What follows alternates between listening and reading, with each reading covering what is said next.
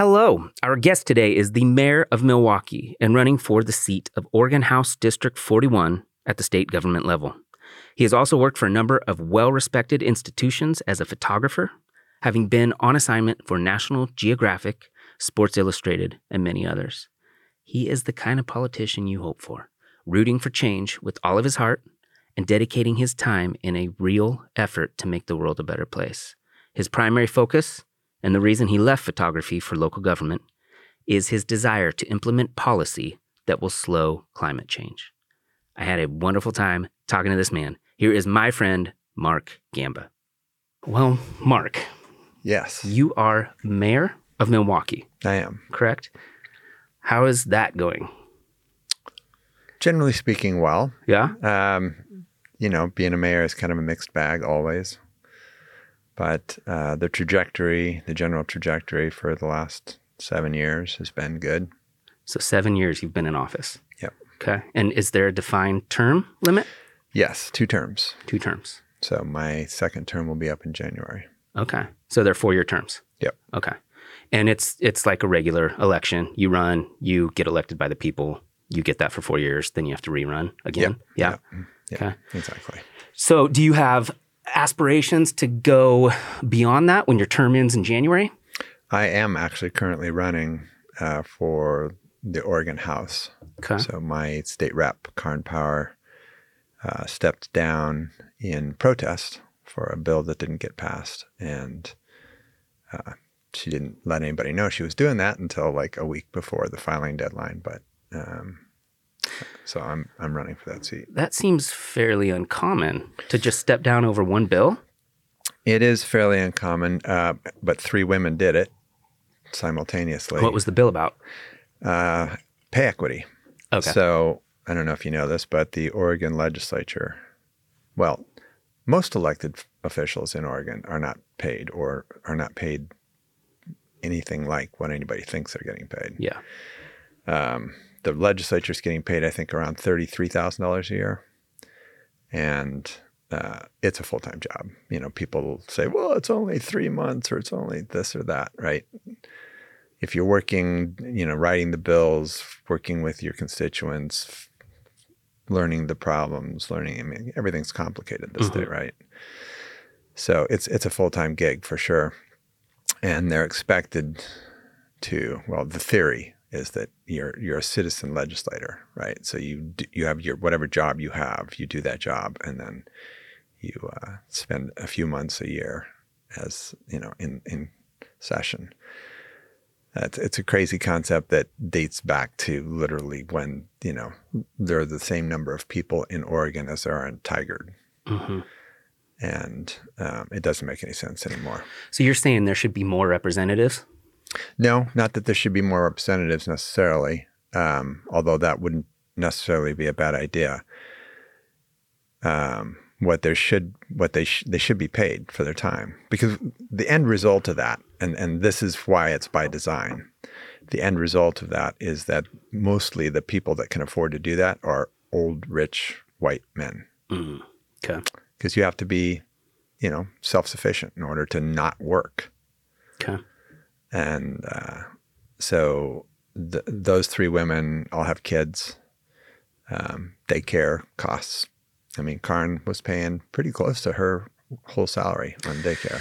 Yeah, that's the the difficult part about uh, if you're in a, a two-income family household. I mean, that's typically why one person, usually the man, will go to work, and then the woman stays home with the kids because there's a lot of jobs. Oh, forty years ago that was true. No, I'm saying I'm saying that used to be the case, yeah. And it still is the case sometimes now, because if you don't exceed a certain threshold, it doesn't make sense for both people to go to work because right. you're paying so much money for daycare. But the other side of that is almost no job pays well enough that one person can work and support a whole family these days. It's a crazy catch twenty-two, right? Yeah. Yeah. So we we either have to increase what people are getting paid to stay up with the cost of predominantly housing, right? Mm-hmm. Everything's going up, but housing is the real big, that's the elephant in the room. Yes, for sure. Um, and, you know, a, a perfect example, a, a couple, uh, she, um, One was a school teacher and one was an, an attorney for a nonprofit. And they could barely, barely, barely, and this is ten years ago, afford a house in Milwaukee, barely. And they got a fixer-upper and they worked on it. But now they'd be hard-pressed. And that's a couple with two incomes. Mm-hmm. So that's the world we're in right now. So imagine, you know, somebody who's an Amazon worker and a Starbucks yeah. worker or a, you know. It's not, not possible. Not going to happen. No, you can't do it. Yeah. Yeah. I just bought a house in Gresham in uh, September for four hundred five thousand dollars. And I was lucky to get it at that amount. All the other houses I put in bids on, people were coming in with twenty, thirty grand on top. And I can't compete with that. I could barely afford what I have now. And that house has already increased in value thirty or forty grand in six months. Oh, yeah. It's insane. And I, it's, it's not a four hundred thousand dollars house. It's like a two hundred fifty thousand dollars house. Yeah. Well, a friend of mine lost a bid the other day to somebody that put in an extra two hundred thousand dollars. And this, we're not talking about a million dollar house. We're talking about a six hundred thousand, seven hundred thousand dollars house. Yeah. It's wild. It's, yeah, it's, it's nuts. And it's, you know, we see all the homeless folks out on the streets and everybody decries that mm-hmm. for, for both sides, right? The, the people that are just heartbroken at the horrific lives that those people are living and the people that are disgusted by mm-hmm. that, right? So I'm I'm hearing them both at the doors because I'm spending a lot of time at the doors these days. And that's a result of what we've been doing in the society for, I don't know, at least since Reagan, yeah. probably before that. Um, but this whole concept and, and structure of our economic system that basically funnels wealth to the top, whatever, one percent, zero point one percent, whatever they are. Um, and everybody else is just getting poorer and poorer and poorer. Mm-hmm. And then we wonder why there's this huge division and all this anger and all this frustration and people freaking out about masks. It wasn't about masks. People are just upset. Mm-hmm. They're just, you know, their their lives suck. Yeah. Well, it's a lot easier to make money when you have money. Yep. You can reinvest and purchase land and do all kinds of stuff. Well, but if, and not pay taxes. Yeah. Yeah. I mean, there, there's, there are definite issues with um, the tax code, and it is, it's unfortunate, but it's not their fault. They have good lawyers who exploit the system. The system is at fault. You need to rewrite the system because they're not doing anything illegal. Agreed, except who wrote the bills that became that system? Legislators that were paid by rich people. Bingo. Yes. So it's, how do you fix that? You stop electing legislators that are millionaires. That's a good start. Stop electing legislators that are deep in the pockets of other millionaires and start electing people like A O C and, you know, Jamie McLeod Skinner right now running against one of Oregon's millionaire congresspeople. Mm-hmm. Um, when we get a, you know, a plurality of, of congresspeople that are like that, then we have a shot maybe at beginning to reverse the system. But otherwise, we're just going to continue to see more and more homeless people, more and more division in the country, more and more pain. The average families are going to be more and more uncomfortable. Well, a lot of it has to do with, uh, I forget what year, but it's only been about ten years or so when they uh, allowed political action committees to raise as much money as they possibly could without really specifying where it came from. So that you buy elections now. Yep. Well, there's a classic example, like an unbelievable example happening right now in Oregon in the sixth congressional district. So that's the new, our new district, the mm-hmm. newly drawn district. So there's not an incumbent there. Um, and there were, pff, I don't even know anymore. There were seven or eight people running on the Democratic side and another handful on the Republican side. One of the people on the Democratic side, Carrick Flynn, I'm going to name names, sorry. I, I asked him to come down and talk to me. Yeah, I he, didn't get a response. I, yeah, and big surprise, because the one time he's actually talked to anybody, he said some stuff that are people like, wait, what? This is a guy that's like polling because there's a, a Bitcoin or whatever, Dogecoin, I don't know what it is, billionaire. Yep. who's utterly financing this guy's campaign mm-hmm. to the tune of like seven million dollars, I think eight million dollars, something mm-hmm. like that right now. So there's constant barrage of ads. And I, I heard four on the radio the other day, just driving from point A to point B. Mm-hmm. Um, this guy has voted exactly twice in Oregon. He hasn't lived in Oregon for years, decades, I think. He, he grew up here. He grew up and then he moved away for a long time. Yeah, he's been yeah. in D C for a long, long time. Mm-hmm. Um, so he's come back. He doesn't really have any experience of dealing with Oregon issues because he's been in D C for however long. And certainly he's running against people with a lot more credibility politically. Mm-hmm. Um, and he's going to probably win, but he's got no business winning. Well, why is, why is that position so important? Because it's a newly created district? No, just because that's yet another congressperson that will be owned by yet another billionaire. Huh. Utterly owned. Some people would argue that it's different if it's somebody involved with crypto. Yeah, I, um, you know, that remains to be seen. I, I know that the theory behind crypto is that that will cause the the sort of democratization of wealth and blah, blah, blah. It's it could be it could be a good thing, but there are far too many people in control of our money for them to allow it to happen. So I don't quite know exactly how things are going to turn out, but in theory, it is a wonderful idea to be able to transfer wealth amongst people without dealing with Goldman Sachs or Bank of America, or any other middleman that is going to charge you thirty dollars for an overdraft fee. Those institutions are not necessary anymore. And they have a significant stake in making sure that doesn't happen. Yeah.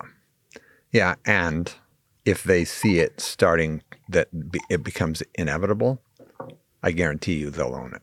Oh, they'll get into it. I, I, I guarantee they have interests in various uh, coins, uh, Ether and, and Bitcoin. I'm sure there are a bunch of banks that are invested in that because they know there, there's significant uh, benefits yeah. to the success of it. And there are a lot of people making a lot of money. Uh, but the, the interesting thing to me is that you have uh, this guy who is running for this new district and, like you've said, as far as we can tell, he's not really talking to anybody. He's just kind of like a face in a, a bunch of commercials. It'd be cool to hear what he really has to say. I don't know. Well, he, d- he did do one interview recently um, that has made a splash because it's the only time he's talked to anybody. Mm-hmm. And he said things like, you know, um, he has empathy for Timber Unity, for example. And yeah. Timber Unity? Do you know what that is? No. It is a PAC, another political PAC, that is um, essentially the muscle uh, for the far right in Oregon. It's predominantly funded by a couple of really large timber uh, barons. Okay. And so they go after, they they look for vulnerable Democrats and, and you know, prop up a, a Republican in that seat and go after them. Um, it's about as anti-environmental, anti-anything good that okay. you can imagine because, you know, they're playing on the pain that the, the folks in the timber industry have be- over the loss of basically their lifestyle, yeah. right? Um But they aren't them, right? They're the they're the millionaires that benefited from for years of, for sure. of their work, and then mechanized their jobs, right? So like a, a tim- typical timber crew back in the day was fourteen guys, right? Now it's two, and a big machine. Yeah, and then they offshored all those mill jobs. So all those mills that were in every every town. You know, ha- basically grew up around a mill in Oregon. And all those mills, almost all those mills are gone and they're all offshore. Well, this is a recurring issue with every industry. Sure. If Americans want cheap products, it, they get manufactured in other countries because labor is less for the corporation. So what, what do we do? I, I mean... if you want to maintain your lifestyle of getting certain products at certain uh, uh, financial levels, those jobs will go away. We people need to work. People need stuff to do here. Technology gets better. There are uh, machines that go into uh, t- the uh, forest and chop down the trees. Like, we have all these people that need something to do, and I don't know what the answer is. You can, what kind of job do you just give somebody when their industry disappears? Well, there's actually two parts to that. And there's a, there's a little bit of a misnomer there, that whole concept of things got offshored because we want cheap products. Huh. They got offshored because there was a bigger profit margin for sure the billionaires sure. and the millionaires. If you look today, um, what was that I read a while back? Uh, If you buy a Big Mac in the U S where somebody's getting paid twelve bucks an hour, ten bucks an hour to work, it's X. And if you buy it in uh, Copenhagen, where that same person is making twenty-four dollars an hour, mm-hmm. it's only like a quarter more mm-hmm. for that Big Mac. So it doesn't, the, the cost of products are less, less the issue, and it's more the profit margin for the millionaires. Okay. So that that's one of the misnomers. Um, there was something else you said, and I wanted to, dang. I, should, I almost took notes, and I was like, no, I can't write on his contract. No, I don't I care. You write on it. um, I I just see us running into a problem with... You, People need stuff to do. You, not everyone's going to be an artist. Not everyone's going to sit around and take pictures or draw uh, on a canvas. Like, people want stuff to do. There are a significant amount of people who want to get up every day and go to work. Even if it's some shitty job that they hate, people like to have purpose. Sure. And that's the issue we're going to run into very soon, is what is your purpose and what do you give to the community? How do you get compensated for your time? There are all these very existential uh, threats that are coming to us because life is not the same. It, it's not going to be the same way it's been for the last no. five hundred years. No, it, everything's changing. I remembered what I was thinking. Okay, go back to it. Um, all these products that we've offshored, right? And it's virtually everything. I mean, pick up anything. Oh yeah, made in China. Yeah. I- anything that we have virtually is is made somewhere else. And a lot of that's in China. And if you talk to the geopolitical whizzes and ask them, you know, what are our biggest threats in the world? They'll say, yeah, Russia and China. Think about that. Yeah. We got a taste of it during the pandemic, right? All of a sudden we couldn't get masks. We had a pandemic, people were dying. Doctors were wearing the same P P E for like a week. You know, they're supposed to change it out with every patient. And they were wearing, you know. Why? Because our source of all that stuff was China. And they were locked down. So play that out. Play that out, them deciding at some point to really hammer us. They could just stop the flow of literally everything. Mm-hmm. Everything. So just from a from a completely, uh, you know, almost a Republican standpoint of protecting the United States, we should not allow the offshoring of every bloody thing that we need in this country. Mm-hmm. There should actually be some kind of system that maintains a lot of that production here. Well, yeah, it's it's like what's happening uh, with natural gas in Europe right now, right? Germany, everybody's trying to level sanctions against uh, Russia to try to squash them because they're trying to say uh, the the Ukraine invasion is a horrible thing, and it is a horrible thing. But they're trying to stick it to to Putin, and the natural gas that flows into Germany, Germany's like, we have to buy it from them. If we don't, then we can't heat the country. So when you are completely relying upon another country, that's that's a, a strong arm they have to guarantee that you're going to keep coming to them. Yeah.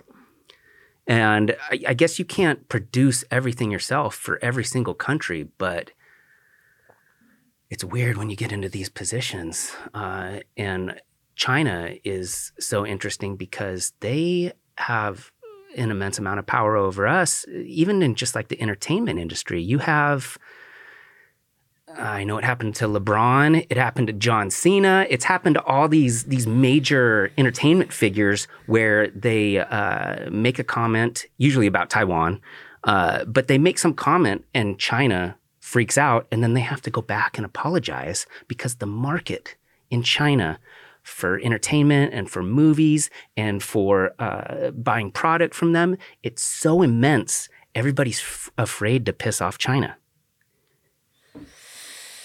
So it's this weird thing where you really can't stand up for anything at certain positions uh, of power. You can't say, we're done with you, China, because we rely on them for so much. Even, I mean, even just the entertainment industry, even just Hollywood. They would, I mean, China could, is doing horrendous stuff all the time. Nobody can stand up to them. Yep. Yep. No, and, and and I'm sure, I mean, it's it, it's really easy for us to sit in that position and look at that and, and feel that and imagine how so many of the other countries in the world feel about us. Oh, yeah. It's very similar. No, it's very, and totally, has been for decades. Uh, for hundreds of years, I'm sure, since we came into existence. So, certainly since World War Two. Yeah. Yeah. Yeah, it's all this weird power struggle, and that's the disappointing part, is that people don't usually realize that uh, we all are interdependent on each other, and we're all just hanging out on the same planet, breathing the same oxygen, trying to raise kids. Like, everybody's really trying to do the same thing, but there's all this weird strife constantly. It's so annoying. Yeah, and it's typically not caused by us. No. Right? It's caused by a handful of the wealth, the, the kings, right? Mm-hmm. The, the modern day kings. For sure. Uh, are are the ones starting the wars and, and causing the flow of some particular product to not flow somewhere, and strong arm somebody to do something. Yeah. It's um, the world really hasn't changed that much from that standpoint, that the vast majority of the population has a lot less control over their lives than than they would like to think or yeah. would hope. Yeah. Yeah. You think it's gotten worse in the last fifty years? I think it, it, it's, you know, it's cyclic like everything else. Yeah. Um, and I think we are at a, a point right now, particularly in America, but but really worldwide, where we're seeing the chickens come home to roost of that sort of the neocon economic model. Um, and, and it's, it's bumming people out everywhere. I mean, at all levels. I, you know, I'm knocking doors in Eastmoreland. That's one of the tonier neighborhoods in, in the Portland metro region. There's some very unhappy people. Yeah. Yeah. People talking about, I'm moving out. I'm, and I'm like, where are you going to go? What, okay. So what, what is the general consensus? Why are people so pissed in Portland right now? Um, two basic issues. One is the, the houseless issue. Uh, there's so many of those folks on the streets. They're very obvious. You know, it's not like, um, you know, they're being tucked away somewhere mm-hmm. or being kept out of sight so that so that all the, the good people can feel comfortable, right? They have to have that in their face every day, that we have a society that's doing that to people. Yeah. Um, so that's the one reason. What's the other one? Crime. Crime. Yeah. We're seeing, I mean, I don't, Portland is, Portland has handled so many things so poorly in the last several years. And you, you don't have to name names if you don't want to, but where, where's the failure at? It's the same place I got in trouble with the Willamette Week. Well, I mean, you don't have to go there if you don't want to, uh, but. Uh, really, really, and, and it's not one person's fault. Uh, um, it's. Portland's form of government is really bad. It's really bad. There's only one other city in the entire country that still has that form of government. Okay, so explain that. Elaborate on that. What does it do? Okay, so I have to draw the comparison to make it clear. In Milwaukee, there's a city council. There's a mayor. They set policy. They say, these are the things we care about. These are the things we want to change, right? But not so much of a how. we do get some interplay on the how when it starts to relate to budget and things like that. But we say, do this, and then the city manager and all of her departments and department leads figure out how to do that, and they do it. And as long as the council stays consistent, they can do it very effectively. What can happen is there can be flip-flopping with elections every two years, right? Um, what I set in place when I took office was to do a really powerful visioning process throughout the city, and we wrote a vision, and that vision is literally what the council and then that that sort of whole power of the city is moving towards, is is creating that vision. So we're all moving in one direction and trying to solve those problems. As opposed to Portland, which elects a city council at large. They're not districts. Milwaukee's not districts either, but we're tiny. A city like the size of Portland, most cities, Chicago, New York, whatever, they have, you know, districts that each councilor is elected from. So Portland doesn't have districts. Everybody's at large. And then, apropos of nothing, each of those city commissioners, they're not councilors, they're commissioners, becomes the, the, the head of a department, a specific department. So, for example, Joanne Hardesty right now is the head of the of P B O T, right? Portland Department of Transportation. She's got some experience in that. She's doing a relatively decent job. But you look back through the past history of Portland and who's been put in places of power, they haven't necessarily walked in with any experience whatsoever in that realm. And they're certainly not elected to do that thing. They're not elected to be the the the, the mayor appoints them. The mayor appoints them. Okay, that's the key. That's the key. So So A, they're not elected, so nobody's judging as they're being elected, is this person going to be a great leader of a Department of Transportation? Is this person going to be a great leader of a depart- water department, right? That's not how it's happening. It's just those get handed out by the mayor. So that's one aspect that's really bad, that the person running a department has no, not doesn't necessarily have any experience doing that. The other part is then they have these little fiefdoms that they're trying to protect. And a lot of issues are very um, interconnected, right? So houseless is a perfect example, mm-hmm. right? Whose whose problem is that? Well, housing, ostensibly, but if you're then trying to build, say, camps, really cool camps like Eugene has done mm-hmm. with their little Conestoga wagons where, you know, you have a place that is safe, you're gonna stay out of the weather, you've got bathroom facilities, you got, you know, shower facilities, trash, it's organized, it's comfortable, and social services knows where to find you, more importantly, mm-hmm. so that they can begin to help you. Instead, because this department owns all the vacant land that Portland has, but they have nothing to do with the houseless issue, but this department needs some vacant land to be able to do some of those camps.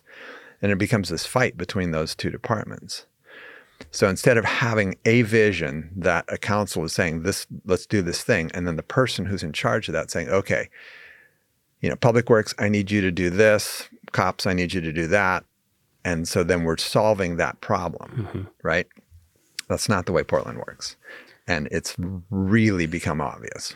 Yeah, I mean, it seems like, and I could be totally wrong, but it seems like nothing really gets handled in Portland. It seems like th- there's just issues, ongoing issues, and no one can do anything. It's like there's too many checks and balances.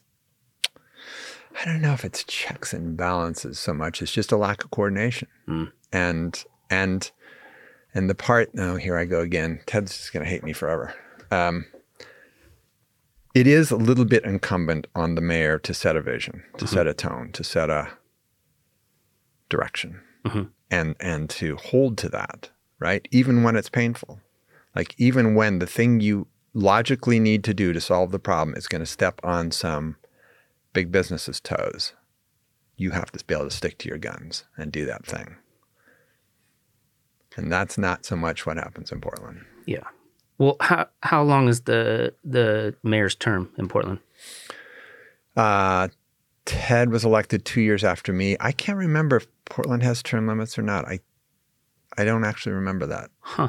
So he's been in, this will be the end of his uh, second term, in, well, uh, two years from now, two years from January, it'll be the end of his second term. Mm-hmm.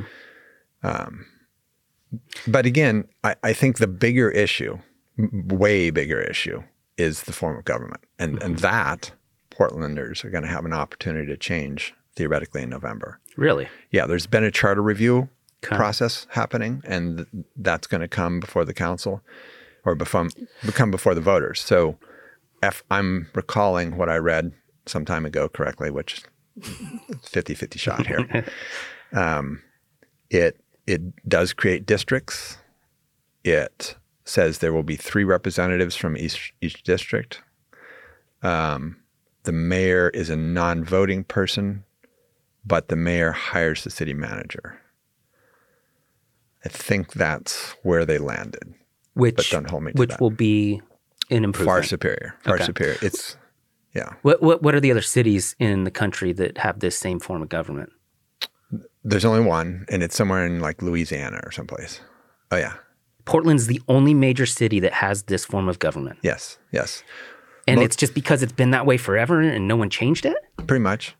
Yeah, so y- you look at cities like Chicago, New York, L A, Los Angeles, or L A, San Diego, you know, any any other major city, typically they're a strong mayor form of government, which means they don't have a city manager per se. The mayor actually hires and fires the directors, department heads, um, and then sort of runs the city. That's what a strong mayor concept is. The, uh, Beaverton was a strong mayor for a while. They just changed it back to uh, the city manager form of government, hmm. which I think most people would probably say, well, I don't know. For really big cities, strong mayor is is not a bad idea. But I think the city manager form of government is is certainly superior for anything less than a really big city. Mm-hmm. Well, why, in your opinion, why continue why continue trying to be the mayor of a city versus go to the state legislature, which is what you're going to do? Why wouldn't you go for mayor of Portland or mayor of Cincinnati or something? Why why choose to go to the state government? Well, because I don't live in Portland or Cincinnati. So, you know, there, there people have asked me to move to Portland and run for mayor. Yeah. Um, I, th- you know, I think there's there's different different aspects. Okay, we should start with why I got into politics in the first place. Let's do it. Okay. And then remember the question you asked me, because I'm going to have to explain a lot otherwise. Okay. Um, I was, as you, uh, well, we, we haven't talked about that in, in the interview yet, but I used to be an, a photographer. Yes. Um, one of my clients for many years was National Geographic. And on assignments for them, as well as assignments for some of the other clients, I was seeing changes take place in the real world, physical changes in the natural world, that weren't predicted to occur for at least another twenty years. Like I had read the climate science, right? I'd, I'd read the predictions of, you know, we will see glaciers start to melt back at this point. We will see potentially coral reefs start to bleach and die at this point. And I was seeing that twenty years earlier than had been predicted. And that freaked me out because I also am very clear how this plays out. I'm very clear how climate change, if left unaddressed, plays out. And that is very poorly for the human race mm-hmm. and, and most of the rest of the species on the planet. Mm-hmm. Um, so actually it was uh, the two thousand presidential election when uh, the Supreme Court gave, gave the election to Bush over Gore. Mm-hmm. So you had the only presidential candidate that had actually spoken uh, very aggressively in support of doing something about climate change, running against an oil baron, in essence. I mean, that boiling it down, that's what it was. Yeah. And the oil baron got put in office. And I went into it, this tailspin. I mean, personally, I, my ex-wife will tell you stories. It was, it was, it was, yeah, it was ugly. It was, um, it was very dark time for me hmm. because, um, I just assumed that America was not so stupid that it would elect George Bush over Al Gore, mm-hmm. given everything that was going on. Um, so that one event was the catalyst for you deciding to get into politics. It, yeah, because as I stewed in that for years, I was just like, I got to do something. And, you know, I'm not a millionaire, so I can't run for president. That's out.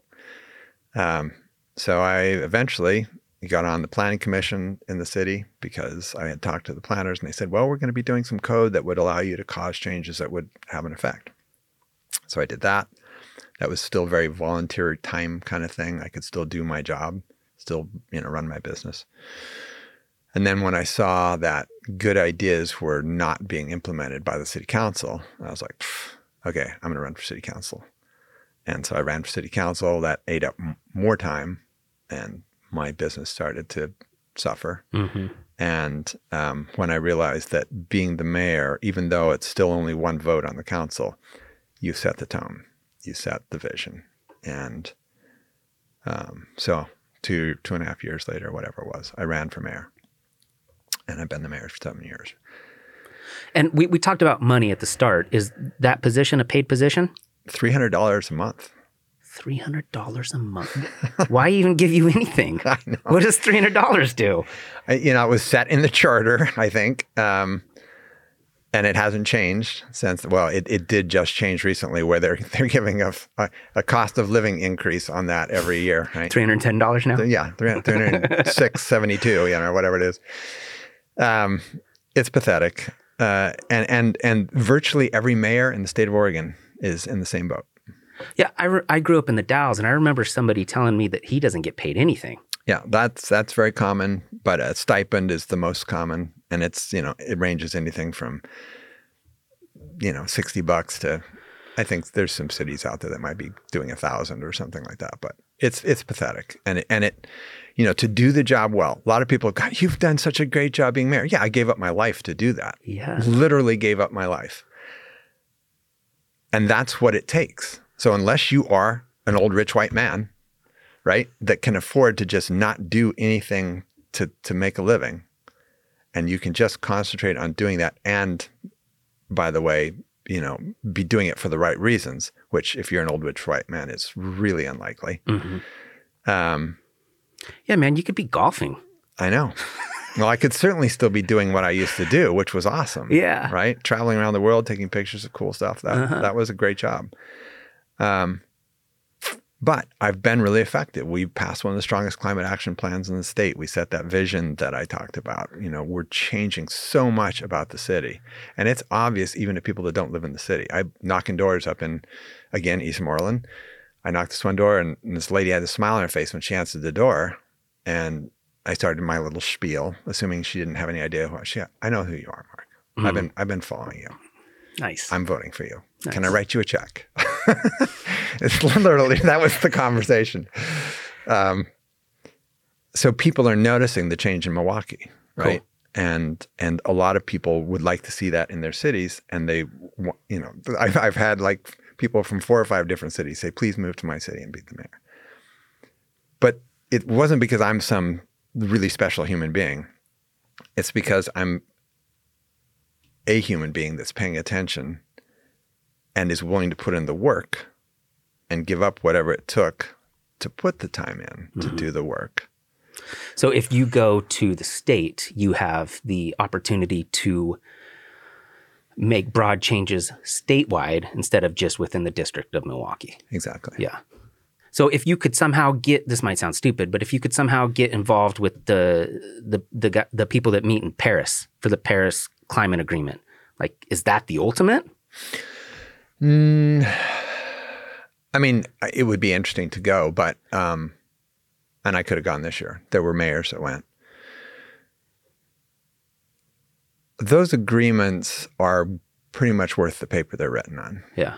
Unless the countries involved are going to actually live up to them. And you saw, I mean, Trump walked away yeah. from the Paris Agreement.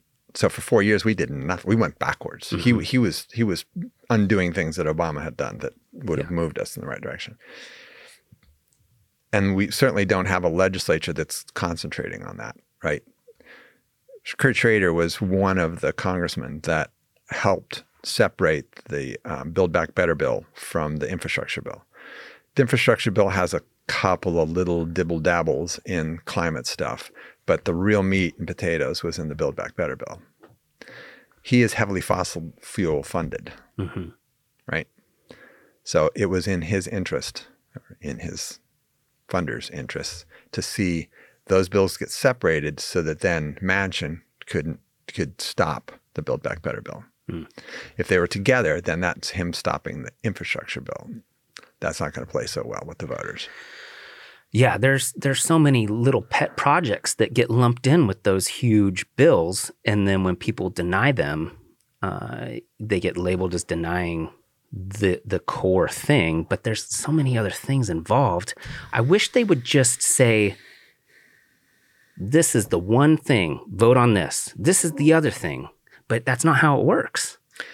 In no, federal Congress? They they do try and lump a lot of stuff together, and it's it's it's all an algorithm, right? If if because if they if they do a bill that's just about infrastructure. Really, well, infrastructure should be a slam dunk. Infrastructure, you know, rebuilding the road, keeping the roads in good shape. Yeah. Nobody's going to vote against that. So so you don't have to play games with that. But what they were, what the Democrats were trying to do was tie the bill that would actually do some climate work to that bill so that it would force the poor Democrats, the bad Democrats like Schrader and Manchin, to vote for the Build Back Better bill. Didn't work. They they got it separated, and now the Build Back Better is not happening. But you're right, in the Build Back Better bill, there was a ton of stuff, and in it, superficially, it doesn't seem related. And I'm sure there were things in there that aren't, right? But w- again, everything is so complicated and everything is so interrelated these days that when you're trying to solve this problem, if you don't do this, which kind of seems utterly unconnected, an unintended consequence of this one hurts this, mm-hmm. right? And what has been happening within the movement, which I think is a good idea, um, well, it's, it's it's the right thing to do. Whether or not it's a feasible political thing to do is a different question. But you know, every other major shift in society, every time society has gone from the horse and buggy to the car, or from the, you know, think about those kind of major For sure. shifts. Always, people of color and the poor are left behind. They, they, like, wherever they were, they're now worse off because of that shift. So what they've been trying to do, the, the people that I respect in Congress, were trying to say, okay, with this shift that we must make to solve climate change, let's make sure that, that the, the people that always get left behind actually aren't okay. for a change. So there's a lot of social issues tied in with the Build Back Better bill for that reason. You know, you could argue, and many do, that climate's the bigger problem, let's get it solved, and then let's do the social issues. But we've always done that. Yeah, but climate kills everyone. It does kill everyone. So that's pretty big. Yep. Yeah, so if we could only get the rich people to understand that, because well, they, they still think that they're going to be able to live in their little bubble somewhere, you know, their dome with their own hospital and their own farmers and all their own stuff. They'll and, have rocket ships to Mars. Yeah, they're, or that. They're set. Yeah, yeah. That's what's so frustrating to me about politics is nothing, it seems like so much more could get done if there weren't all these things happening in the background. It to, it sounds like it sounds like you go to the grocery store and you are going to buy like a, a turkey dinner, and then like your kid throws in a pack of gum, and then your other kid throws in like a candy bar. You're like, no, we're not getting that. We're just getting the turkey dinner. Like, let's just do that one thing, and we'll worry about the other stuff later. And because all those little things get tied in, then that allows different people to vote for different scenarios. It just, it seems like nothing gets done. I'm sure that's part of it. I, I'm, you know, I'm not going to for five seconds defend the way the federal government functions. It is completely dysfunctional. I would say the bigger piece, the bigger problem there is that the vast, the majority of the people in Congress, A, are millionaires, and B, are in the pockets of other millionaires and billionaires. Okay. So they're going to do what is beneficial to them. For sure. All right. The fossil fuel industry is one of the wealthiest industries ever in humankind. They do not want the changes that we must make in order to save the, you know, we all used to get to say to save the planet. Mm-hmm. But as George Carlin pointed out, the planet will be fine.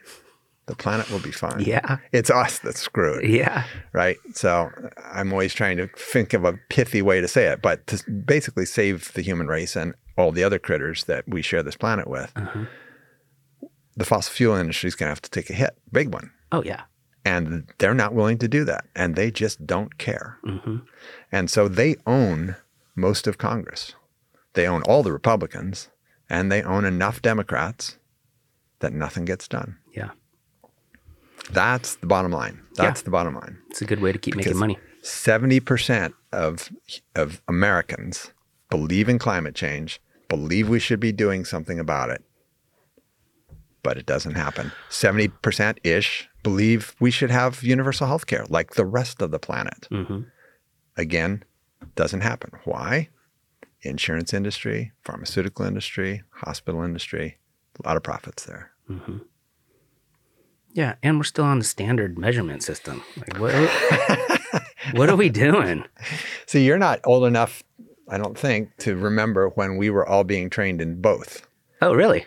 When I was in school, when I was a kid, um, I'm going to say grade school, we were learning the metric system and the English, no, what do we call it? Standard? Standard, yeah. Whatever. Um, because we were supposed to be transitioning. We were like within a few years, we were going to switch to metric. I don't know who killed that, but somebody killed it. America's better. Oh my God. I mean, think about it. It's called standard, and then there's the other one. And every other country uses the other one. Yeah.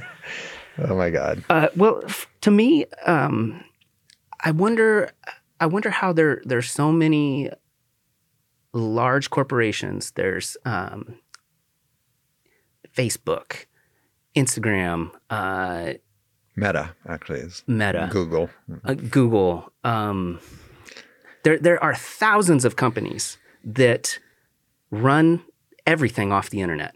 They are capable of running servers in locations, acquiring pictures, acquiring data, doing all kinds of good and nefarious things in the background. They've got it all figured out. But then in this country and a lot of countries, you walk to a booth and you take a piece of paper and you scribble in a box. Why can't we figure out how to use our phone? And then you know what? The federal government says, hey, three hundred million people who live in the United States or two hundred million that are of, of voting age. Why don't you check a box on your phone in the app that says you believe in climate change and you want us to do something about it? Why can't they figure that out? Oh, they can. It's not a, it's not a can, it's, it's not an issue. I mean, we can solve climate change. We have all the technology we need right now, every bit of it. It is literally about profits. It's literally about somebody's going to take a hit on their profits. That's all it's about. That's all it's about. That's why they're controlling the, the voting system still. I mean, Oregon has gone way further than most of the rest of the states, right? You get your ballot in the mail. You have two weeks sitting at your kitchen table mm-hmm. instead of taking your cheat sheet into that stupid little booth mm-hmm. that you were talking about. Um, now, uh, at least we could go to what Oregon's done, right? At least we could do that. Well, they freaked out about that in twenty twenty. It. You know why? Because people that had never had an opportunity to vote before voted yeah. and they lost. Yeah. Yeah, the whole system's not good. Nope. It's not good. But your goal is to get in there and try to make some changes. Yep. And so what what can you do to uh, make Oregon's impact stronger against climate change? What do you plan on on processing or, or putting through? So there's there's a couple areas that that I want to engage in immediately. Um, one of them is to utilize, so our biggest G H G uh, impact is transportation still, all right? A lot of people are are pinning the solution to that on electric cars. Not gonna happen fast enough. The solution that is working in many places in the in the world, not in this country, but in the rest of the world, is to say, in this geographic area, from this hour to this hour, if you enter in a car, single occupancy vehicle, you will pay twenty-five bucks or whatever it is. I don't, you know. So London does it, Stockholm does it, uh, Singapore does it, a lot of places. It's called congestion pricing. It's like a toll? It's not, it's all, you don't, you're not throwing quarters in a booth, right? It's it just, your your smartphone is in your car or whatever, and you go into that and you get dinged. Okay. And the smart part of all that is that then they take that money that they make and they put it into mass transit and they put it into bike ped and they put it into ways to get people to where they're going without using a gasoline powered car.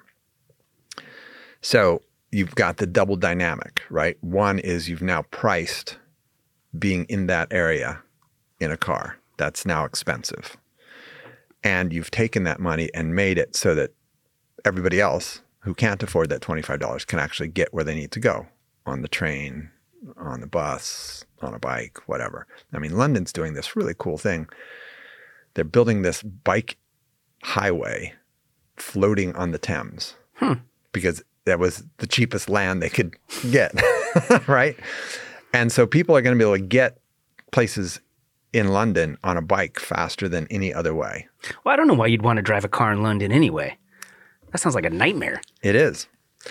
It is. Um, it, it's a nightmare in most cities. I yeah. mean, when was the last time you drove in New York City? Never. Yeah, I did for six years. And I'll tell you, it's insane. um, but, but you know, Denver, L A, L A for God's sakes. I mean, that's, that is a nightmare. Isn't the argument for L A though, that everybody drives in their car anyway and it's so spread out that there's no, there's no way to fix it? Well, they're spending, what is it, a couple billion dollars putting in a light rail system right now. Really? Yeah. So they've they've figured out that, you know, adding another lane to the twelve lane highway is not going to solve the problem because it just keeps not solving it, right? Yeah.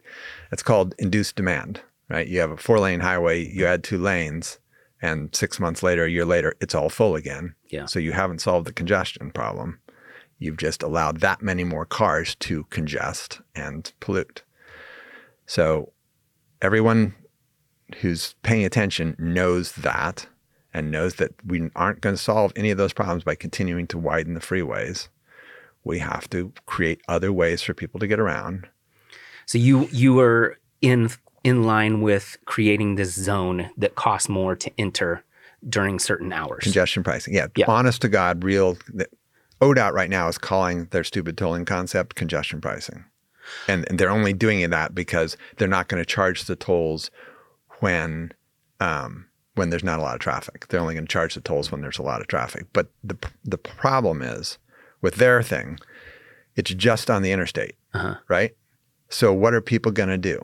Go on the other roads? Yeah. Yeah. So, you know, in some places, that'll be a pain in the ass. In like West Lynn, that's going to be a nightmare because yeah. there's like two roads that parallel two oh five. Well, it, it's the same thing that happened with Waze. Waze will send you down other weird roads and then everybody goes that same route and then it's like driving on the freeway. Yeah. Yeah. Yeah. Everything got more, yeah. We all we all love that new technology. I use Google Maps, not Waze, but it does the same thing. Mm-hmm. Yeah. Yeah. So what else? So that's that's one bill that I would like to push, and it's going to be a big deal. Um, the other one is building energy. We haven't touched building energy in this state at all. What about nuclear? So you're asking me, do I think nuclear is a solution to climate change? Yes. No. No. for two reasons. Well, large-scale nuclear takes twenty, thirty years to come online. So if we said tomorrow, okay, here's ten billion dollars, go build some nuke plants, too late. Okay. By the time we get them up and running, it's too late. There are some interesting things. Uh, there's a company called NuScale that's okay. doing these really tiny nuclear reactors. Um, they're much safer. Uh, if there is a problem, the problem will be not anything like Chernobyl. Um, th- those have potential. They can come online faster. Uh, so there is some possibility there. We have the capacity. So just just offshore wind energy alone, if we built the offshore wind energy that Oregon has been mapped out to be able to have, we would be making, I, I mean, again, I'm gonna probably screw up the numbers, so don't anybody hold me to this, but I believe it was three times the amount of energy that Oregon needs just in the offshore wind potential. But how, what does that mean? Like how many windmills do you have to build? I don't know. A lot, probably. Probably. Yeah. But still, it's, you know, when there's an overabundance of wind, uh, you know, it's like, what, what's the joke? Um, what do you what do you call a, a spill on a for for a solar array? A sunny day. Uh-huh. I mean, it's like when there's problems, the worst, n- nothing bad happens. Yeah, that's that's the beauty of things like wind, solar, tidal energy, wave energy. Right, you're not building something that has a real downside to it. Nukes have some pretty significant downsides. One is the obvious potential that we saw in Fukushima, that we saw in Chernobyl, which is real and scary, particularly in a place that's supposed to have some really big earthquakes coming up. Mm-hmm. But the other piece that people talk about less, but is actually significant, is what do we do with the waste? Yeah. We don't have a good solution to that yet. Mm-hmm. We're doing all kinds of crazy things with it, but there's no good solution. Yeah, it seems like the two greatest options, and we just haven't figured out how to harness it the right way, is water or sun. You could get enough energy from the sun. What else do you need? Yeah, yeah. And wind is also very good. It's it, it you can do, because they build those windmills so big, mm-hmm. they produce so much energy with just one windmill.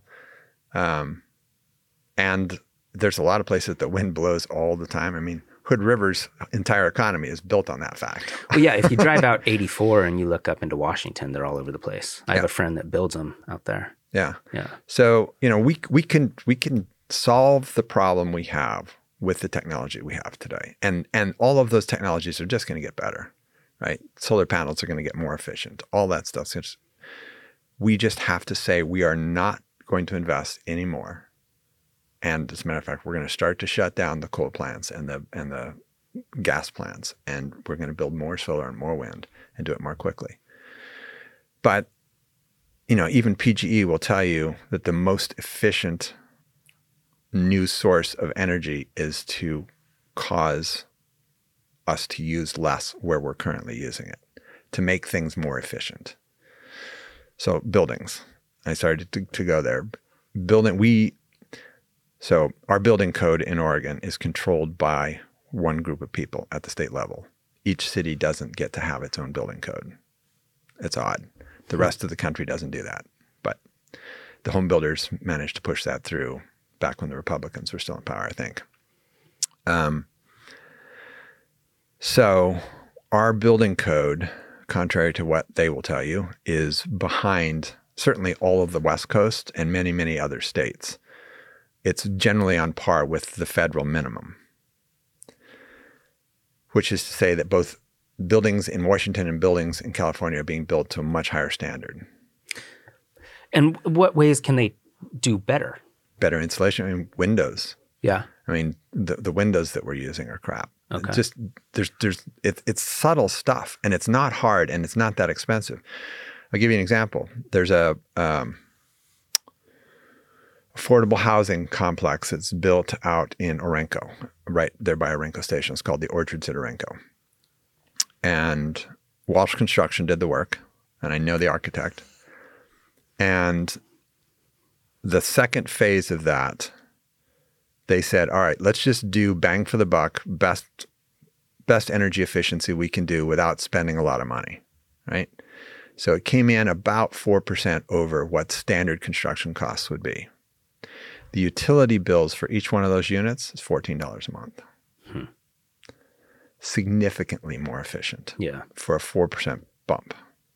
And that's given that some of that stuff is specialty items, right? If you buy a three triple pane window right now, that's a specialty item. Imagine if the building code said all build, all windows must be triple pane windows. Mm-hmm. All of a sudden the price on triple pane windows is going to come down. Yeah, for sure. So we can, we can dramatically affect all the buildings that are being built now, and there's a lot of building going on now, to make them more efficient. And those will be on the ground for one hundred years. So it really matters, right? Then we can go back and start to retrofit some of the existing buildings and make them more efficient. So that's, none of that's sexy, right? But it's it's a big deal, and, and it can really drop the greenhouse gas. And so what do you do? You give companies incentives, subsidies, tax breaks, like if they do this, like wh- how do you get it through? How do you process it? It depends on what thing you're doing, yeah. right? Um, like one of the areas, and, and this would be straight subsidy, would be to go into low-income housing and start doing those buildings, because you know those are the crappiest buildings out there, and yeah. those people are paying two hundred bucks a month for electricity or whatever, because that's just like a sieve. Yeah, you know, it's like trying to heat a tent. Yeah. Um.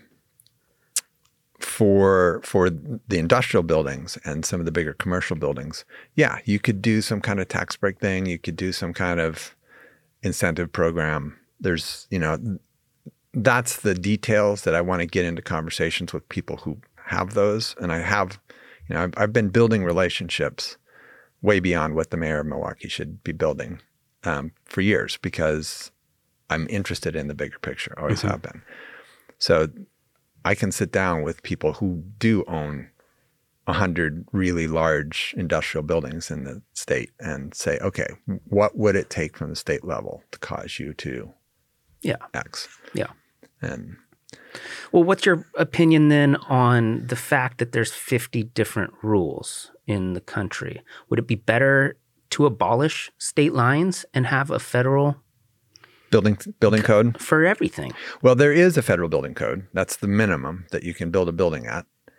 Um, and and it makes sense for there to be building different building codes, because imagine the difference that a building needs to have in, say, Phoenix, Arizona, or Nome, Alaska. Or in Tulsa, where there's tornadoes, yeah. Right, very different places. You need different standards. You need to be thinking about different things. So you don't want it, you don't want to say there can only be one building code nationwide, because there's geographical differences.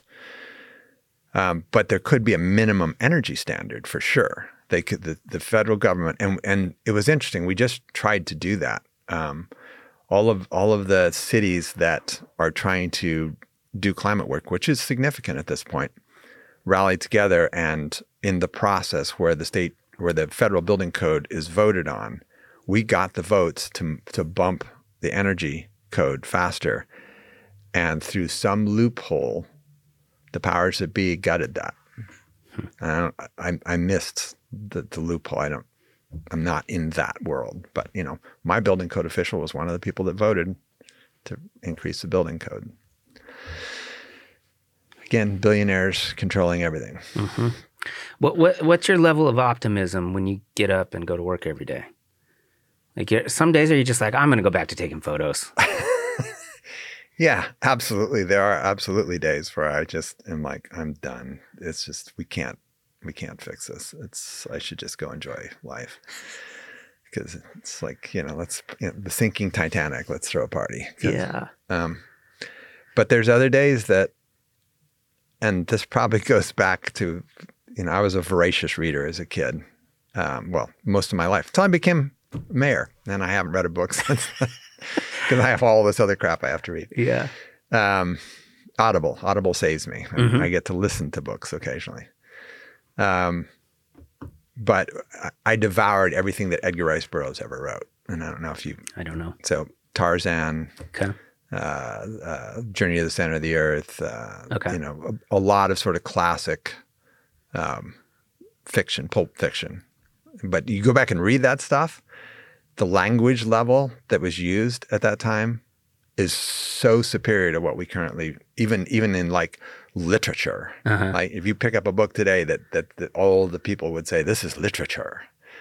The lang- level of language, the level of, of, of um, the difference in vocabulary. Yeah. Yeah. It is, is really watered down. Yeah. I, I it was funny because I, I hadn't read that stuff in forty, fifty years.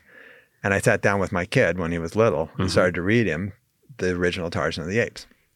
And I was like, oh my God. Anyway, um, that was a complete... That's all right. It's just something that struck me. Uh, but but the heroes in his books are always in these situations where it is hopeless. It is utterly hopeless. And the only reason they survive is this, this tenacity, this willingness to just go, I'm just going to go for it and do what I can do. And they always survive. Well, yeah. Whenever, that's, that's baked into my D N A now. Whenever I get to that point, I'm like, what else are you going to do? Right. You going to give up? Then then what? Right. You have to just keep trying. How could you live with yourself? Yeah, no, that's, I think that's just part of being a human. I mean, I guess some people give up, but. A lot of people have given up, a lot. I don't know. That's, you know, I mean, that's, that's the drug addiction thing. That's the, that's, you know, people are, they're giving up. Yeah. A lot of folks. Yeah. Tuning out, you know, Netflix and a bottle of Cabernet, you know. That's... Sounds like a good night. Exactly. Exactly. I don't want to think about the world. Just. Uh, okay. Well, that was that's a lot of political stuff. Let's go before we wrap it up. Let's go to your career with uh, taking photo and working with National Geographic, because that, not to discredit them now, but twenty years ago and and prior, that was. That was a big deal, was it not? To shoot for National Geographic? Oh yeah, it, it's it's so funny. Um, that is one of the most sought after jobs in the world. I mean, you could walk down the street and ask people, "What's your dream job?" And I guarantee you, one out of twenty of them will say National Geographic photographer, mm-hmm. right? And yet, at any given time, there's like thirty people doing it, maybe forty. They've got more publications now. So maybe maybe it's one hundred now, yeah. right? And there's there's no more staffers. Everybody's freelance. Um, so getting that job back then was was harder than being an N B A star. How how Statist- did that happen for you? Statistically. Well, I'd said in college, I'm going to shoot for National Geographic. I, I had friends that reminded me of that, that wrote, "You did it. Can't believe it." Um, so it was my, it was literally my dream coming out of high school to, to shoot for National Geographic. And I, I did a couple of things. One, I learned lots of other skills. Uh, I became a pretty solid kayaker, whitewater kayaker, whitewater, anything, canoe, kayak, raft, whatever. Um, learned to ice climb, learned to rock climb, learned to, I was a scuba diver by the time I was fourteen. I was the youngest certified scuba diver in the state of Colorado. Wow. Um, uh, you know, all those kinds of skills, camping, backpacking, um, trekking, just all the things. So, so that there was virtually not an assignment I could be sent on that I wasn't physically prepared for. So that was one piece. And then I just, that was everything I lived for. I, you know, I spent the money I would make at a job on Kodachrome, and I would go out and shoot. Yeah, because you were shooting film, right? Which is a way different beast than shooting digital photos in your iPhone. You actually have to know what you're doing. Yeah. Because you don't get to go, oh yeah, I didn't get that one. Yeah. Well, and the thing you can't really teach people, in my opinion, is composition. Yeah. The way that you frame something in the photo is so important, and so many people don't understand that. That will, that and seeing light. Yeah, that's another thing that that most people don't don't do well. Yeah, so um, I'm I I I suppose I credit that to the hundreds of hours as a kid I sat. My folks had a storeroom, and they had all the old issues of National Geographic and Life magazine and Look in boxes, and I just used to sit down there for hours and hours. You could tell that that's what you wanted to do, is take photos that would get published. As a kid, you knew that. I don't know that I knew then that that's what I wanted to do. I was just fascinated by those. I don't think there was like a ulterior, you know, this is, I'm I'm getting ready to do this. It was just, I was just personally fascinated by those, by seeing the world through a really well-trained eye. And um, so I so I had that going on. I, I actually wanted, to, when I was a freshman in high school, I wanted to be a marine biologist. And then I had a really crappy biology teacher. And ruined it for you? Yeah, kind of. Uh, that, and I went to Brooks Institute one summer. My folks went out to San Diego for a vacation, and I talked them into taking me to Brooks, which was like the end-all, be-all, you know, uh, marine biology school. And I got to talk to a couple of the biologists, and they're, and I was like, well, what was the last place you dove, or, you know, like that, you know, kid. And they're like, oh God, I haven't been diving in decades. No, I, all my work's in the laboratory. And I was like, ew. Sounds terrible. I wanted to be Jacques Cousteau, right? Yeah. That was, that was my thing. That I, he was one of my heroes growing up. Um, I had his whole encyclopedia, all that stuff. Um, so when when that one went out the window, I was like, okay, how do I how do I do that life? How do I do all the things I want to do and get paid for it? And photographer was the answer. That's pretty cool. You were around in that time frame, because I don't think people get paid to take photos anymore. Uh, there are still some people that get paid to s- take photos, but it becomes really obvious when you sit down with a magazine today and a magazine from twenty years ago that not enough people are getting paid to take pictures. Yeah. um, I mean, Geographic still got pretty high standards, um, but I'd say even they, I, I, I will look through issues sometimes and I'll just go, there's not one picture in there that blew my mind. And that's not normal. I mean, twenty years ago, I wouldn't have said that. Yeah. Well, yeah, they have a competition every year, right? Where somebody wins best photo of the year, National Geographic. Don't they do something like that? Mm, they they do a thing where uh, readers can send in photos, and then every month they publish one of those photos. But I don't think they do. No, no, like I best. mean choosing one of the, the staffers who took the photo. They don't do that? I, I don't think they, no. Oh, okay. That I'm aware of. Uh, so when you were doing that for them, was it full time? Like, were they paying you a salary? No, I was contract. Mm. So I had a particular contract, um, and just would get assignments and go for a month to Australia and shoot whatever. They would just, was it email or was it like a letter in the mail? Email. They would send you an email and say, we need you to go to the outback and shoot some tarantulas. There were there were demf, also phone calls involved, generally speaking. But yeah, I mean, and, and that's just the initial, hey, Mark, are you available in January to go do this thing? And then, you know, we'd start talking about it, and I would talk to the writer, and, you know, we would figure out what we needed to do. And you would purchase tickets and all that kind of stuff, and then just ask for reimbursements, or what? Yep. Yeah. Yep. I, yeah. Yeah. That's a commercial photographer. So I, I did, so I did editorial, which is, you know, National Geographic. I shot a lot for Sports Illustrated. I shot for Outside. I shot for Men's Journal and lot, lots of magazines. But, um, so that was one half of my business, and you don't make a living doing that. Yeah. Half of the business, because, uh, editorial typically paid back then around three hundred dollars a day, which seems like decent money, but considering the, I had over one hundred thousand dollars worth of camera equipment. I had to insure that camera equipment. I had to have employees do things. It was not, you couldn't make a living on that. What you made a living on was the commercial work, doing advertising work. So mm-hmm. I shot from, you know, Adidas, Salem cigarettes.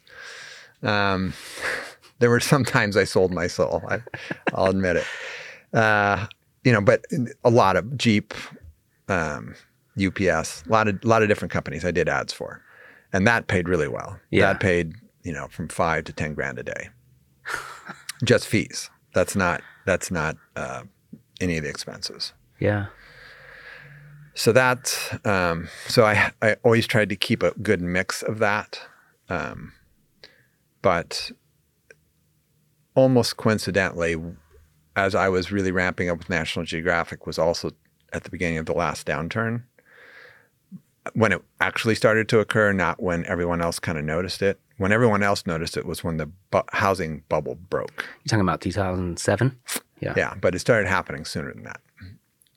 Um, if you, if I used to be able to tell you the date because you could see it in magazines. You'd go to the library and look at magazines and go, oh, wow, they got skinnier. Why'd they get skinnier? Less ads. If less ads, less content. Hmm. They literally, I mean, you can go and, and you just see, wow, that's when the economy started to tank. Because the companies didn't have the money to advertise? They felt like a downturn was coming and they were reeling in. And for a lot of companies, they think advertising is almost like hedging their bets. Like they kind of don't really believe in it to some degree. Hmm. I um, always assumed they thought that was the most important part. Shelf space on the in the grocery store is probably more important to them than than the ad. Huh. But yeah, I mean, clearly, like Nike became Nike because of Wieden Kennedy. Yeah, it, it would not have done what it's done. Yeah, had Wieden Kennedy not done the phenomenal job they did. So advertising actually is very powerful. But there's a lot of industries that don't believe that, that mm-hmm. don't really think that that's the case. And maybe for them, it's not, you know? If you're if there's only three diaper companies and everybody's got to buy diapers, yeah, how important is it? Yeah, really, it's probably more important that you have more shelf space in the grocery store. I see. And so whatever you got to do to do that. Um. So. So what was the most rewarding then? But between all those magazines where you were um, not getting paid well, but uh, getting to go cool places or meet with cool people. What was what was the best part about National Geographic or um, Sports Illustrated? Those were those were my two. F- I got to do some of the coolest assignments with those two. Um, probably more with National Geographic than than S I, but one of my favorites is still an S I assignment. Uh, got to go uh, dive with hammerhead sharks off of the. There's islands off of Costa Rica called the. Uh, Oh my God, the Cocos, the Cocos Islands. It's like three hundred miles off the coast. It's like the opening scene of the very first Jurassic Park when they're flying into those islands. Yeah. That's the Cocos Islands. Okay. Uh, so it's very remote. It takes a day and a half on a boat to get out there. So then you spend t- ten days living on a boat out there and you dive. And it's just unbelievable, or was. I don't know what it's like anymore, but twenty years ago, just hundreds and hundreds of hammerhead sharks, schools of them. You know, and huge schools of barracudas and schools of tuna would come through. And were you ever worried about getting your arm bit off or anything? No, I mean, there's certain situations, and I was in one in uh, on one of my assignments for Geographic in in Southern Australia, but um, really, we're not on the menu for sharks. We're when people get bit by a shark, that's usually a shark making a mistake. Um, surfers get bit a lot. Because from below, the surfer, the, the sort of the silhouette of a surfer is similar to the silhouette of a sea lion. Hmm. Um, and and typically you, you don't see people getting consumed by the shark. They get bit. Yeah. And then the shark goes, blah, spits them out, and then they die because, you know, they lost a leg. Yeah. Um, they bleed to death. But uh, you're not really on the menu. And and scuba divers in particular. Actually, the, the hardest part about that assignment was trying to get a really nice close shot of a hammerhead shark and a diver because the bubbles that you're emitting scare the sharks. Huh. So the closest I could kind of get was maybe twenty feet. And you're shooting, when you're shooting underwater, you shoot with really, really wide lenses because even in really clear water, there's stuff in the water. So if you're trying to shoot something that's, you know, one hundred feet away and using a telephoto lens, for example, it just looked really soft, really crappy. Mm-hmm. So you try and be really close and shoot with really wide lenses. So um, yeah, I was ha- I actually ended up going down twice, poor me, to uh, do this trip in Costa Rica. And the only reason that worked out is because the, the rider had to bail the first time. Some something happened with a baseball team or something, and he had to go cover that. So the, when they decided to send the rider, I was like, well, don't you think you need pictures of Swifty diving with the sharks? And they're like, oh, yeah, yeah, we probably do. So you should go back. And the reason that, I mean, besides the fact to get to dive ten more days, um, I had figured out the first time how I had to do it. And how I had to do it was I needed to go down there with just one other diver. Because usually everybody goes at once. Yeah. So you got thirty people in the water. All, you know. All yeah, that's too many. Monkey fish, right? And, and um, the sharks stay away. So I managed to, to do one dive where I went down with just one of the guides, one of the dive masters. And we got we got the shot that became the shot from that from that uh, thing. And it was, this hammerhead is probably five feet away from me, swimming right at me. And, and uh, Jose was kind of just right up over its shoulder, hmm. smaller. It was a cool shot. But that was, that was an awesome, awesome trip. Um, Well, and I imagine with film, I never really shot film. I, I didn't start until it was digital and then, you know, with iPhones. But um, you can tell what it looks like right after because you can see it. But with film, you're probably just shooting, what, five hundred, one thousand photos a day. You have no idea what you have until oh. you go develop, right? Oh, if you're lucky. Think about underwater photography, all right? thirty-six shots. You have thirty-six shots in your camera. You can't change film underwater. Yeah. Right? So the guys, the hardcore guys, like Dublé, David Dublé, they had these, like almost a raft that they would lower down and it would have six or eight cameras on it. Uh, and then he would just work an area and just change out the cameras. And he had assistants ferrying stuff back and forth. And and then he would have to do a decompression dive. You know, you'd have to sit at different levels and people yeah. were bringing him tanks down. Um, because a lot of the stuff we were, what was happening with the co- at the Cocos, uh, we were at one hundred, one hundred twenty feet. You can only stay there for like eight, ten minutes. Uh-huh. And then you have to start getting into much shallower water. Otherwise, you're going to have to do a decompression dive and people are going to have to bring you tanks. So um, I never, I never had that luxury of having multiple cameras. So every dive that I shot, I was like thirty-six pictures. Sometimes I took two cameras. I had my little Nikonos and I had the big housed Nikon. You had to really make sure you wanted to take that photo. Yep. Yeah. Yeah. And you had to know every, all the things had to be right, right? Your exposure, the, how much flash you were putting out, the, was, the direction of the flash, all the things had to be just perfect. Yeah. Because there wasn't enough light one hundred twenty feet down, right? No. Is it basically black?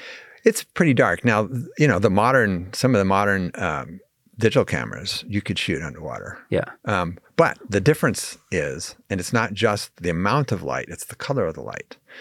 So when you get down to about fifteen feet, and I'm going to blow this again, uh, but you lose like the red spectrum. And then at thirty feet, you lose the orange spectrum. And, it, you know, you, you just start to lose portions of the spectrum of light. So when you get down at one hundred twenty feet, it's basically blue and green. That's it. That's that's the colors. So did you have to color your flash? No, because the flash isn't traveling, that that light from the flash is not traveling one hundred twenty feet through water. It's traveling three feet out from my camera and three feet back to, to right? From the yeah, flash yeah. back. So six feet. So, and, and you know, the further away you got, the bluer it got. But you're, you're, taking basically sunlight down to the ocean floor huh. with the flash. Yeah, that's fascinating. So that, that was definitely the most challenging then. I mean, all the stuff you shot on on the surface was much easier, I'm sure. Because I saw some stuff on your website. You were, looked like you had been to Africa. Am I wrong? I I was in Africa, um, never on assignment, sadly. Okay. Uh, no, I the the only time I was in Africa, I was actually still a high school kid or had just graduated high school. I was shooting a lot by then, but you know, I had shot both of my high school yearbooks, junior and senior year, uh, was the edit, photo editor for the paper, all that kind of stuff. So I was a decent photographer by the time I was graduating from high school. Um, but yeah, all my, if, I'm trying to remember what's from Africa in, on my- uh, Maybe I'm- Maybe I'm confusing it with something else. I just, uh, I went through and you got some really nice stuff on there. We'll put the link in with the episode so people can go check it out. But yeah, you've got some Make really sure you got stuff. The right link. I had to change that because I put my, uh, my political site is now at mark gamba dot com, which has been my website forever and ever and ever. Yeah. And it's funny, when I Googled Mark Gamba photographer, it still wants to point you to mark gamba dot com. Mm. Well, I think the one with the photos was Mark Gamba photo. photo. Yeah. yeah, yeah, we had to create that so we could do the political thing. Yeah, cool. Anyway. Very cool. Uh, well, I think that's a good spot. Uh, I appreciate you coming down and talking with me. Uh, I could do another five or six hours with you, but I know you got stuff to do. So thank you. That was fun. Thank you. Cool.